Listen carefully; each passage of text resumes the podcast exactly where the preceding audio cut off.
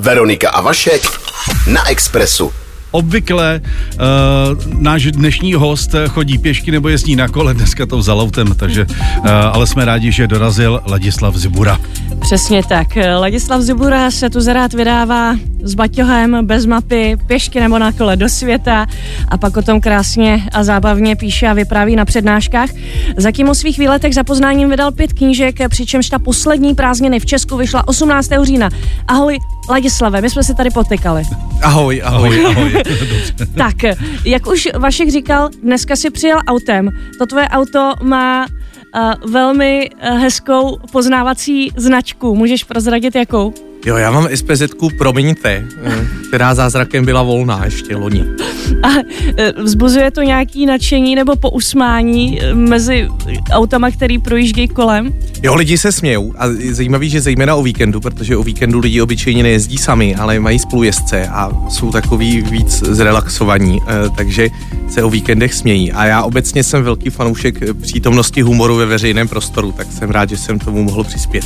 Je to, promiňte, také kvůli tomu, že si Láďo musel brát eh, kondiční jízdy, aby si mohl jezdit s autem? No, já jsem si udělal řidičák teprve před třemi roky a pak jsem dva roky neřídil vůbec. Tak jsem zodpovědně si vzal kondiční jízdy, abych se do toho vpravil, ale je to složité se ve 30 letech učit eh, řídit. Ta silnice je plná nebezpečenství a překvapení a stále se učím. Sice se snažím tedy e, řídit opatrně, tak pořád vám překvapen. Bereš stopaře, protože ty sám často stopuješ, tak předpokládám, že máš pro ně pochopení. No já hodně beru stopaře. E, naposled jsem vzal stopaře dneska, to byla paní, která ani nestopovala, jenom se mě ptala na cestu a pospíchala na pracovní Jsi tam pohovor. natlačil do hotelu. A už měla spoždění, tak se říká, pojďte, já vás tam hodím. Tak jsem jí odvezl tam dva kilometry někde na Vinohradech a když jsem objížděl Českou autem, o čemž je vlastně ta knížka Prázdniny v Česku, tak protože moc stopařů u nás není, tak jsem se rozpomněl na to, co je zvykem na Ukrajině a tam je zvykem eh, vozit cestující, kteří čekají na autobusových zastávkách, že si to lidi tak nabízejí. Tak jsem začal zastavovat na autobusových zastávkách a nabízet lidem, že je svezu. A překvapivě to fungovalo výborně a většina lidí souhlasila. Takže stopaře nejenom vozím, ale taky vytvářím. Krása. To je neuvěřitelný. Máš přehled, eh, kolik, eh, možná máš nějaký počítadlo, kolik nachodíš ročně kilometrů? No, já hodně chodím na výlety a každý rok si dopřeju nějaký trek, aspoň na dva, tři týdny. E, takže já nevím, já myslím, že ročně nachodím e, třeba 4000 kilometrů určitě, ale e, ono to nachodí i jako normálně člověk, protože když si spočítáte, nebo můžete se podívat, když máte ten uh, iPhone, tak tam vám měří ty kroky, že jo? tak ono nachodit 5 kilometrů přes den vůbec není problém a když to člověk znásobí 365 dny, tak zjistí, že nachodí 2000 kilometrů jenom tím, že chodí na tramvaj a z tramvaje zpátky domů. Oni tyhle ty dlouhé poutě uh, jsou velmi prospěšný pro naší hlavu, uh, protože uh, už TG Masaryk přišel na to, že ve stoje se ta mysl chová jinak než v sedě, proto třeba jako taky studoval uh. A když je ta dlouhodobá chůza, tak to vnímání začne trošku pracovat jinak a dostáváme se trošku jinému způsobu myšlení, uh, přemýšlení o sobě, přemýšlení o světě a tak dále. I ten repetitivní pohyb vlastně té chůze uh, může navazovat nějaký asi jiný stavy mysli, než je člověk běžně zvyklý. Vnímáš tohle to tak, že na těch poutích se ta mysl nějak zpomaluje nebo se chová jinak trošku? Jednoznačně, já si to vždycky uvědomím, když se někam daleko vydám. Naposledy jsem před pěti týdny se vrátil z cesty do Santiago de Compostela, takže jsem zase si dal nějakou tisícovku kilometrů na rozjímání. A přesně tohle je na eh, těch pěších proutí krásný, že trvají dlouho. A zatímco dva týdny je dovolená taková, že člověk pořád přemýšlí, kdy to skončí. Když jde někam, já jsem šel šest týdnů, je, a když jde někam 6 týdnů, tak jako po, po dvou týdnech ještě není ani v polovině. Jo? A přijde mu, že to trvá nekonečně dlouho a najednou má na všechno čas, protože jenom putuje a tím, že jde, tak už plní jako ten svůj denní cíl a cokoliv udělá nad rámec toho, tak je takový bonus. A jak se tam potkáváš poutníky z celého světa, tak si lidi rádi vykládají spolu a najednou ty konverzace netrvají pět minut, ale trvají třeba pět hodin. Jo? A potkáváš se pořád s těmi stejnými lidmi, protože lidi putují podobným tempem. A je to úplně půvabný potkat lidi z celého světa, který jsou fajn a který mají čas si povídat. Ty jsi říkal, eh, nebo četla jsem na tvém Instagramu, že při té poslední pouti do Santiago si tam poslal, potkal dva starý pány, jeden byl ze Španělska, druhý byl z Ameriky, jestli tuším. Eh, Vůbec neuměli jeden druhý tu řeč a eh, takhle spolu putovali tři týdny bez toho a bavili se, povídali si, ale nikdo nerozuměl tomu druhému. To bylo půvabný, no. On každ... Oni prostě z nějakého důvodu se měli rádi eh, a oběma bylo přes 60. A nemluvili žádným cizím jazykem, no a eh, prostě tak oba mluvili tím svým a vždycky vykládal jeden a ten druhý ho trpělivě poslouchali, když mu vůbec nerozuměl a pak zase vykládal ten druhý a veškerý čas strávili spolu. A to bylo... ale to je vidět, jak ta lidská úvabný. komunikace je důležitá, nemusíš vůbec rozumět, ale důležité je prostě komunikovat a mluvit nějak na sebe, že jo? Je to jako v manželství, manželka většinou ani nechce, aby mu člověk jako nebo chlap odpovídal, stačí, když vyslechne. Express FM. Express. Eh, Chtěli jsme probírat cestu do eh, Santiago de Compostela. Což je nejznámější poutní cesta. A je to první cesta, na kterou ty ses vydal. Proč si vlastně od začátku, protože spousta lidí eh, chce putovat ve dvojici nebo v partě, proč ses rozmyslel tehdy, pokud si putoval sám, já to teda nevím, ale že budeš jako s- eh, solo poutník? No se mnou nikdo nechtěl jít, no. Tak jsem musel sám. E, jako skutečně to tak bylo. Já jsem nenašel nikoho, komu by přišlo taky jako dobrý nápad po maturitě tři dny e, vyrazit pěšky projít Španělsko. A jak jsem to podniknul sám, tak jsem zjistil, že ta cesta o samotě má takový neopakovatelný půvab. A Ten spočívá v tom, že jak si člověk přijde osamělý, jak se baví s každým, koho potká. A díky tomu si odnese velice intenzivní zážitek, protože potká hromadu lidí a pozná hromadu lidí. A vždycky, když cestuju s někým, což dělám docela často, teď třeba za tři týdny letím se svým děvčetem do Iránu, tak je to prima, je to moc hezká cesta k sobě navzájem, ale tu zemi, kde se člověk nachází, tak za stolik nepozná, protože soustředí e, svoji e, pozornost na, na ten kus domova, který si přivezl sebou v podobě toho druhého člověka. Ty se na svoje cesty zas tak moc nepřipravuješ, dokonce chodíš eh, bez mapy, říkáš, že často bloudíš, možná měníš taky cíl té cesty někdy. Um, proč je to tak, že nechceš mít nějaký podrobný plán dopředu? Eh, Jsi rád jako překvapovaný těma okolnostma nebo lidma, který tě svedou třeba úplně na jiným směrem? Je to osvobozující. A jak když jsem se pak vydával projít pěšky třeba Nepál nebo Čínu, nebo kus Číny, tisíc kilometrů v Číně, tak eh, to zní zvláštně jít bez mapy, ale člověk ví, že směřuje k bodu, který je eh, tisíc kilometrů směrem na západ a ono těch cest tam vede jako nekonečně mnoho. jo. Sluníčko nás zapadá jenom na, Maximálně na jedné straně, viď? o chlup prodloužíš a putovat bez toho plánu jednak člověku přináší množství překvapení, protože jako neustále každý den ho něco překvapuje. Vůbec neví, co ho čeká. A za druhým mu to šetří čas a za třetí to nevytváří žádný očekávání. A je do nějaké země bez očekávání osvobozující, protože jak kdybych třeba věděl, jak všechny krásné místa jsou v Číně, tak mě bude ohromně mrzet, že je neuvidím. A já to do dneška nevím, co jsem v Číně neviděl a je to tam hezkýho. Hmm. A tak jsem se radoval jako ze všeho, co jsem náhodou eh, potkal a že toho v Číně je hodně. A jednoduše to je půvab té cesty bez příprav. Člověk má radost ze všeho, co eh, potká. Uh, já se jenom v krátkosti zeptám, uh, smaží mamka řízky ještě na cestu, jako to bylo v, tý, v případě toho prvního, první cesty? To snad dělá každá správná matka, ne? E, ale šlo to dolů s tou gastronomií. Je pravda, že už si... Zvykla, že už už si zvykla, že jezdím často a už, už to nejsou jako takový e, srdcerivný e, loučení a e, řízky na cestu. Už naposled jsem dostal jenom žemlovku, to si pamatuju. tak bych rád apeloval na svoji matku milovanou, aby e, tohle posílila. A ty si ji musíš nějak hlásit v průběhu cesty, nebo jak to máte domluvený? No, my jsme měli dřív takovou dohodu, že jsem každý den uh, psal domů sms že jsem v pohodě. No, a buď jsem napsal pravdu, nebo ne, ale vždycky jsem napsal vlastně něco hezkého, co jsem ten den zažil aby máma byla v pohodě. A ne vždycky úplně jsem jí říkal o všem. A třeba když jsem byl v Náhorním Karabachu, tak jsem jí to neřekl, že jsem v Náhorním Karabachu. Říkal jsem, že jsem pořád v Arménii, aby neměla starost. Ale postupem času eh, si maminka jednak zvykla, za druhé já jsem začal brát rodiče sebou a každý rok strávím dva týdny až tři týdny cestováním s rodiči. Začalo to před čtyřmi roky, když jsem jezdil do Nepálu a podnikli jsme trek kolem Anapurny. A tehdy pochopili, co na tom vidím. Eh, Mimochodem už se čtyřikrát vydali do Santiago de Compostela, moji rodiče. Takže jsem je pro to cestování taky nastrhnul. a, Strhnul. eh, Sami viděli, že to je mnohem víc v pohodě, než možná předpokládali. Express FM. Express. My jsme si tady teďka povídali s Láďou o tom, že všechny ty historky, které líčí ve svých knížkách, eh, jsou naprosto pravdivé. Mě by zajímalo, ty toho na těch cestách zažíváš strašně moc. Zapisuješ si eh, to, co jsi zažil ten den, nebo jak vlastně, jaká je geneze těch tvých zápisků, píšeš si to nějak heslovitě do denníku, nebo jak to vlastně vzniká?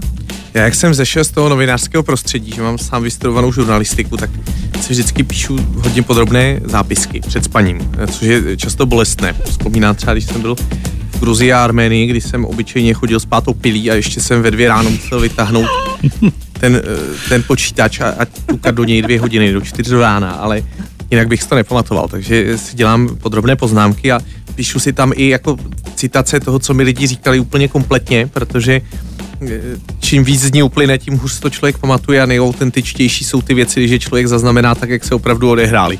A teď, když jsem psal knižku o Česku, kde jsem většinou cesty jezdil takovým legračním autíčkem, tak jsem si zase nahrával audiodeníky vždycky v, mm-hmm. v, v, v autě a pak mi to pár lidí přepisovalo a musela to pro ně být náramná zábava, protože jak jsem byl začátečník, tak jsem tam hrozně nadával na ty ostatní řidiče, že jo? Protože jsem co patří, a co, ne, co patří a nepatří do knihy? Uh, jo, to, to už jsem se musel probrat já, oni to trpělivě. A to bylo zábavný pak pročítat eh, ten přepsaný audiodeník, eh, kde tam říkám, no, dnes jsem navštívil pěstitele chmele a říkali mi, že mají takovýhle výnos. A najednou, a teď trpělivě přepisovali, jak říkám, no a co tu ten dement dělá, to mě chceš zabít? to je moc hezký. Ty se netajíš tím, že trpíš vlastně tinitem, čili pískání v uši, ke kterému si přišel v Turecku po nějaký bojarý oslavě, kde se střílelo z Kalašnikovu a že si tomu taky musel uspůsobit ten svůj systém psaní, protože nemůžeš tvořit v tichu. Jak to teda děláš, když píšeš? No, to je taková zábavný téma, tinnitus.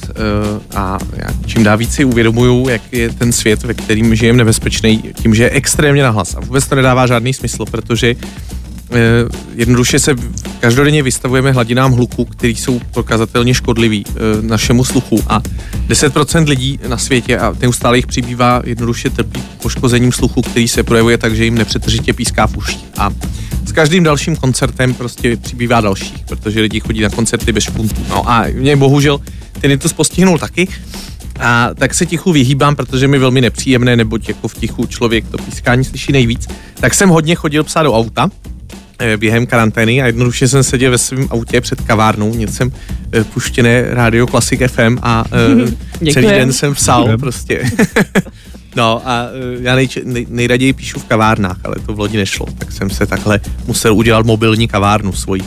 A co posloucháš tady na cestách, když potom někde vlastně spíš pod širákem, nebo když nenajdeš nějaký pořádný, jako, že vlastně pouštíš si nějakou hudbu? No ono je zajímavé, že ticho vlastně existuje jenom v místnostech. Když je člověk venku, tak je tam spousta zvuků. Jo? Slyší hmm. zdaleka potok nebo dálnici, dnes už častěji, eh, cvrčky, ptáky, šumění lesa. Jo? Takže být venku je v pohodě. A vlastně nej, největší ticho je budovách. No. Mm-hmm. Můžu se zeptat, okradli tě někdy na cestách? Ne, ne. Eh, mě okradli jenom v Českých Budějovicích jednou. Doma. Doma. to bylo v herně bar Ferrari, kam jsem si ve dvě ráno šel dát malé pivo a někdo mě tam okrad u toho a když jsem se zjistil, kdo on byl hrozně nápadný u toho, tak jsem mu to říká, říká se neblbni, vrať mi tu peněženku, budeš mít průšvih, tady jsou všude kamery. A on mi nevrátil, tak jsem šel na policii, kde mě řekli, Jo, herna bar Ferrari, no co jste čekal, když tam jdete?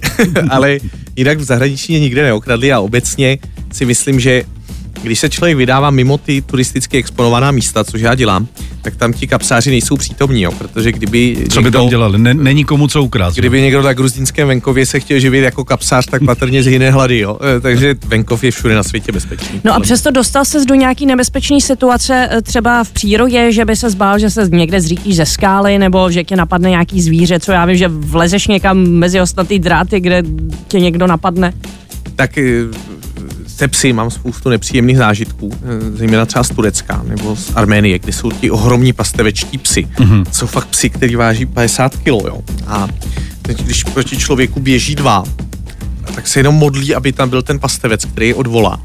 Eh, dvakrát mě pokousal pes a eh, jo, prostě takovéhle věci k cestování patří, ale eh, mně přijde, že s tou zkušeností roste jak si to sebevědomí člověka, že to vždycky nějak vyřeší, jo. A taky, taky se nestalo, že na mě někdo mířil zbraní, no, ale tak vím, že nebude střílet. Eh, a obecně jako těch nebezpečných zážitků jsem měl mnohem míň, než by se dalo čekat. A myslím si, že jako nejnebezpečnější situace, ve kterých jsem se ocitl, tak vždycky souvisejí s řízením. Že jsem jako seděl s někým v autě, kdo neřídil úplně bezpečně. Mm-hmm. Ty jsi někde prohlásil, že kdyby si směl vybrat svůj druhý domov, tak by to byla Kréta. Proč zrovna Kréta? Protože ostrovy obecně mají úžasnou atmosféru toho, že tam lidi sdílí kus země plující v oceánu. A podle mě to u nich vytváří takový pocit, že musí být dobrý sousedský vztahy, jinak by se tam zabili všichni na tom ostrově. A na kterýkoliv ostrov jsem kdy přijel, tak mně přišlo, že tam jsou extrémně milí lidé. A Kreta je toho příkladem. Například v Řecku skoro nejde stopovat. Uh, to je vyhlášená země tím, že se tam špatně stopuje, ale na Krétě stopaře vezme úplně každý. A to je prostě nádherný ostrov, uh, plný prostě stromů a, a krás, skvělého jídla a usměvavých lidí. No. Takže Kréta dovedu si představit. Veronika, Veronika a Vašek. Express FM. Eh, já jsem se dočetla, že si patronem eh, festivalu Banát. Říká se, že je to nejlepší český festival, který se ale nekoná v Česku. Koná se v takové horské eh, rumunské vesnici. Je velmi specifický už tím, že tam jede Banát Express, už vlak, který je vypraven ze Smíchovského nádraží, tam lidi odveze. Co je na tom festivalu tak magického? Když si patron, řekni nám to. To někdo napsal na Wikipedii jenom, že jsem patron. Já jsem to sám o sobě nikdy neřekl. Wikipedii nevěřím od doby, Ale co tam, tam, každý co tam sám přispívám. Ale jezdím tam každý rok, už roky. A uh, vážný je, že jak se tím vlakem jede 20 hodin, uh, tak to stmelí ty lidi, kteří na ten festival jedou a teď tam ve stejném vlaku sedí ty vystupující a ty návštěvníci, takže se všichni zpřátelí. Řada lidí tam jezdí celý roky a nevidí se jinde než na Banátu. A unikátní je to prostředí těch českých vesnic, jo, který v Banátu existují víc než 150 let už a do dneška se tam mluví česky, ačkoliv je to osmá generace lidí, kteří tam žijou jako potomci těch osadníků, kteří tam přišli, tehdy ještě z Rakouska Uherska. A ty vesnice jsou na nesmírně malebném místě, ve, vysokých kopcích a je to jako se najednou ocitnout dobách Boženy Němcové, protože tam všichni mluví takovou archaickou češtinou a jsou hrozně hodní a vaří ty domácí jídla. A je to jako je navštívit babičku a ještě u toho poslouchat dobrou hudbu, no, a být tam s kamarádama. Takže já e, ten banán miluju a všem vřele doporučuju, aby se tam vydali a nejenom na festival, ale mimo festival, kdy e, ta dynamika té vesnice je úplně jiná, jo? že tam je lidí pomálu, ale jednoduše všichni mluví česky, což je úžasný a jsou nesmírně přátelský. A jak tam spíte a kolik je tam vlastně stagí, nebo jak to tam probíhá každý ten den? No, tam jsou dvě a maličký a je to takový uh, improvizovaný celý, ale to tomu dodává půvab, jo, že tam nejsou tojtojky, ale jsou tam prostě latríny vykopaný. A, a je to takový festival, jak kdyby byl festival v 19. století. A kolem jsou kozy, ovce, nebo aby jsme Dá se, se to tak říct jo. prakticky.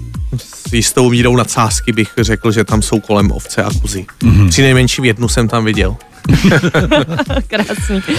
Um, na jaká místa se se vracel a bylo to tam všechno úplně jiný? Jo, stalo se ti to po těch letech třeba, já nevím, to Santiago, že by se měnilo po těch letech? Mně přijde, že ne. Uh, teď, teď jsem podniknul tu pouť do Santiago znova po deseti letech a přijde mi, že to je takový sentiment, uh, se lidi někam vydají a pak říkají, no to už dávno není takový, ale já tenhle názor nezdílím. A naopak mě dělá velikou radost se vracet do těch zemí, který už znám. Já třeba typicky ten Nepal, který jsem si úplně zamiloval. A já jsem šel dvakrát úplně stejný trek v Nepálu a jak mm-hmm. jsem to šel jednou na jaře a po druhé na podzim, tak to bylo úplně odlišný. A uh, jednoduše mi přijde dobrý si nějakou zemi oblíbit a, mm-hmm. a mhm. pak se tam vracet. Že už to máš takový jako podmaněn, že, že, že to tě asi dělá radost, jako když vidíš starého kamaráda, když vidíš ten samý strom, že jo, nebo starou skálu, ano. kterou znáš teda, tak je to hezký. Uh, ty jsi napsal taky knížku, tu předposlední, která se jmenuje Prázdniny v Evropě, kde si projel takový místa, které nejsou úplně turisticky prostě exponovaný, kam moc eh, Češi nejezdí.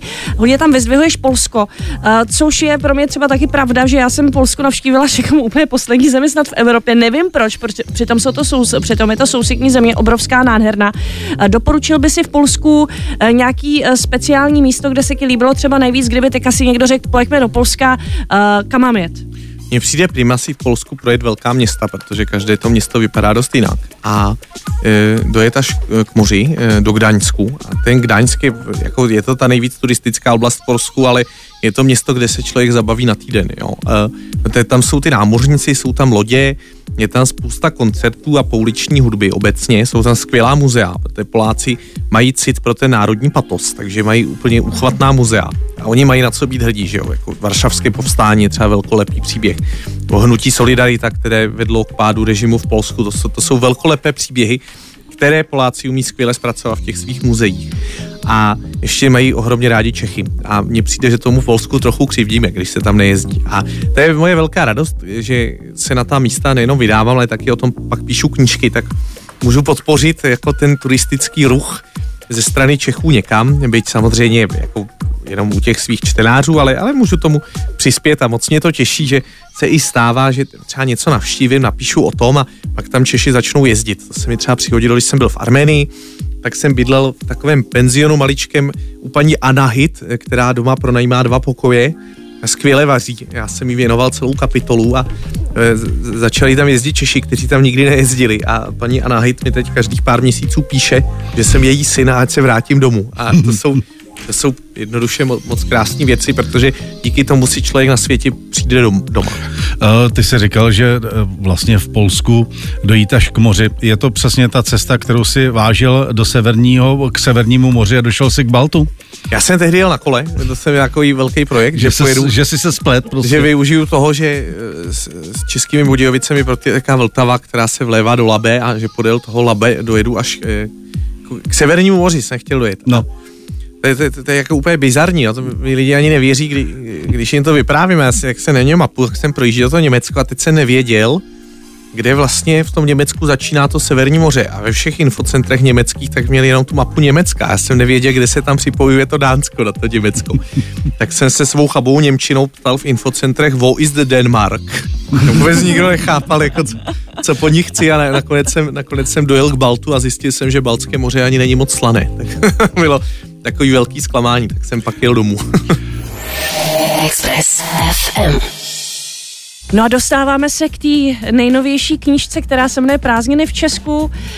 Ty si někde říkal, že se rozhodl napsat jako poslední knihu, knihu o Česku. Je to opravdu poslední knížka? Ne, já jsem vždycky chtěl, aby poslední knižka, kterou napíšu, byla o Česku a pak jsem pochopil, že člověk nikdy neví, která kniha je jeho poslední. Tak jsem to chtěl napsat spíš dřív než později a v loni jsem vycítil příležitost, protože to pořád beru z novinářského pohledu a snažím se psát o tématech, která lidi zajímají že teď je čas napsat knížku o Česku, protože lidi začali poznávat Česko. Byť trochu zdonucení, ale zároveň si myslím, že spousta lidí, kteří strávili prázdniny v Česku v loni, pochopili, že Česko je nesmírně rozmanité. A tak jsem se vydal s tou karavanou Čechů putujících po Česku. Během tří měsíců jsem objel celou naši zem a vydal jsem se za těmi méně známými, ale o to víc fascinujícími příběhy. Vydal jsem se tady zažívat věci a dokázat, že to Česko může být cestovatelsky stejně atraktivní jako jakákoliv exotická země. Kde jsi spával? Jak kdy, já jsem někdy spal venku, někdy jsem spal po penzionech, někdy jsem spal u kamarádů mm-hmm. a já moc nespím obecně. A když jsem na cestě, tak jsem z toho tak nadšený, že jsem na cestě, že prostě moc nespím. Dobře, a jel jsi teda autem, to už jsme říkali. Tam já nechci tu o té knížce moc mluvit, to si přečtěte sami, protože Bůh ví, jak dlouho ještě budeme tady zavřený u nás.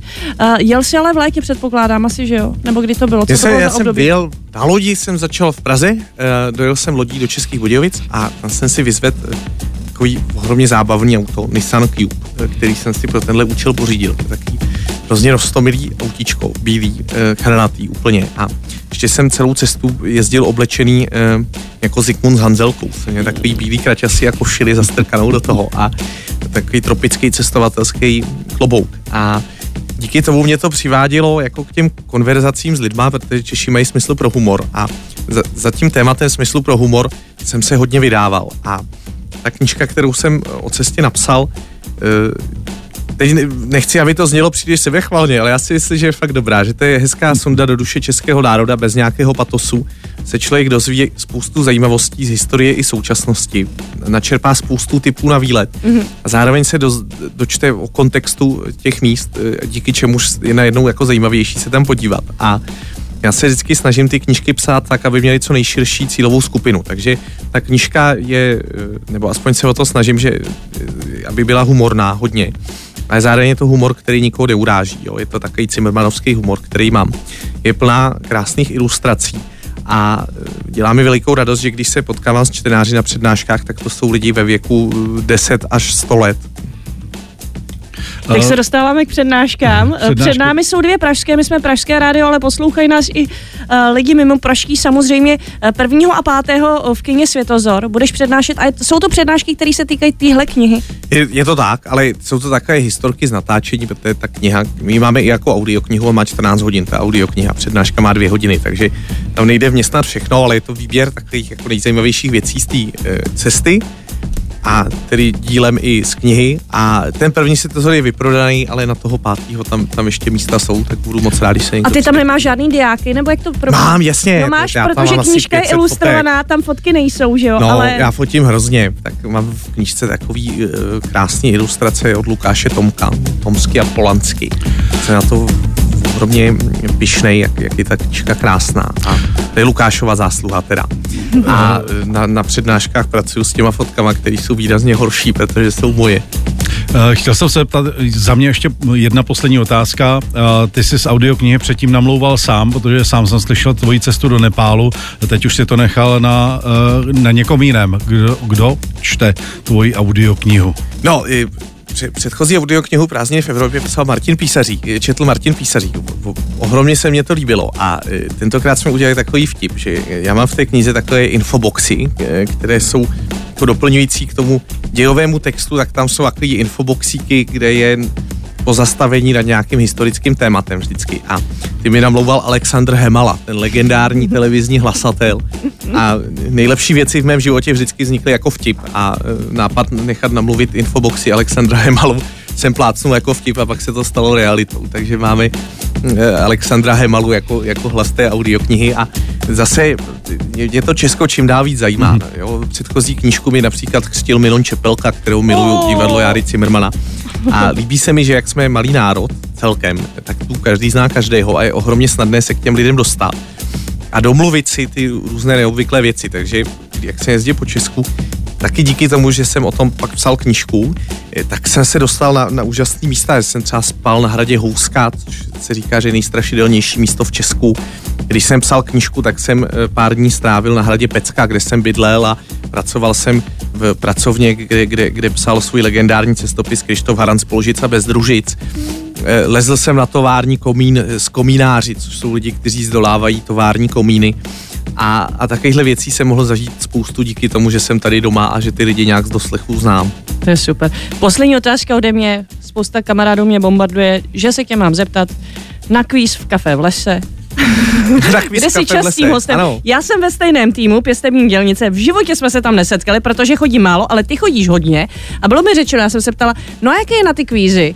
A kamarádka říkala, no on je super, on nám skvěle pomáhá, ale když jsou otázky na cestování, tak toho moc neví. Ano, já e, jsem velice dobrý v odpovídání, ale moje slabá část jsou ty správné odpovědi, když se vyhlašují, protože to bývají úplně jiné odpovědi než ty boje. To je skoro jako když byl v AZ kvízu Ladislav eh, Zibura a schválně uh, vlastně dával ty body úplně mimo, aby vlastně nevyhrál. E, ano, to mě naučil můj dědeček, on vždycky říkal, když nedokážeš být lepší, tak buď alespoň jiný. E, tak to dělám celý život takhle.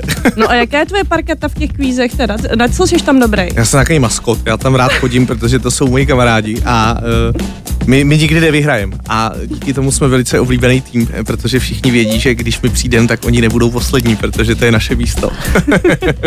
Výborně, Láďo, strašně moc děkujeme za návštěvu, přijeme, ať se knížce daří a ať můžeš cestovat tak, jak si sám přeješ a kam si přeješ. Já mnohokrát děkuji za pozvání, bylo to moc příjemný s váma a ještě, kdybyste chtěli tu knižku s podpisem, tak vaší mámě se to určitě bude líbit. A máme takový web, kde se dá objednat přímo s podpisem až domů. Je to zibura.cz moje uh, Do tisk je hotovej, že jo, protože nebyl papír, do tisk je hotovej, je to na pultech, krásný vánoční dárek. Je to tak, je to tak. No, uh, tak snad to nebudeme muset posílat do Německa, protože to je taková zajímavost. Když se knížky neprodají, tak se posílají do Německa. A v Německu se z těch neprodaných knih dělá toaletní papír. No tak to ne. Vytírat si, vytírat si Ladislavem Ziburou nebudeme. To já doufám, že mě někdy potká. Laďo, měj se hezky, Děkujeme. šťastnou cestu, ať se daří. Děkuji moc krát. 90,3 Express. Express FM.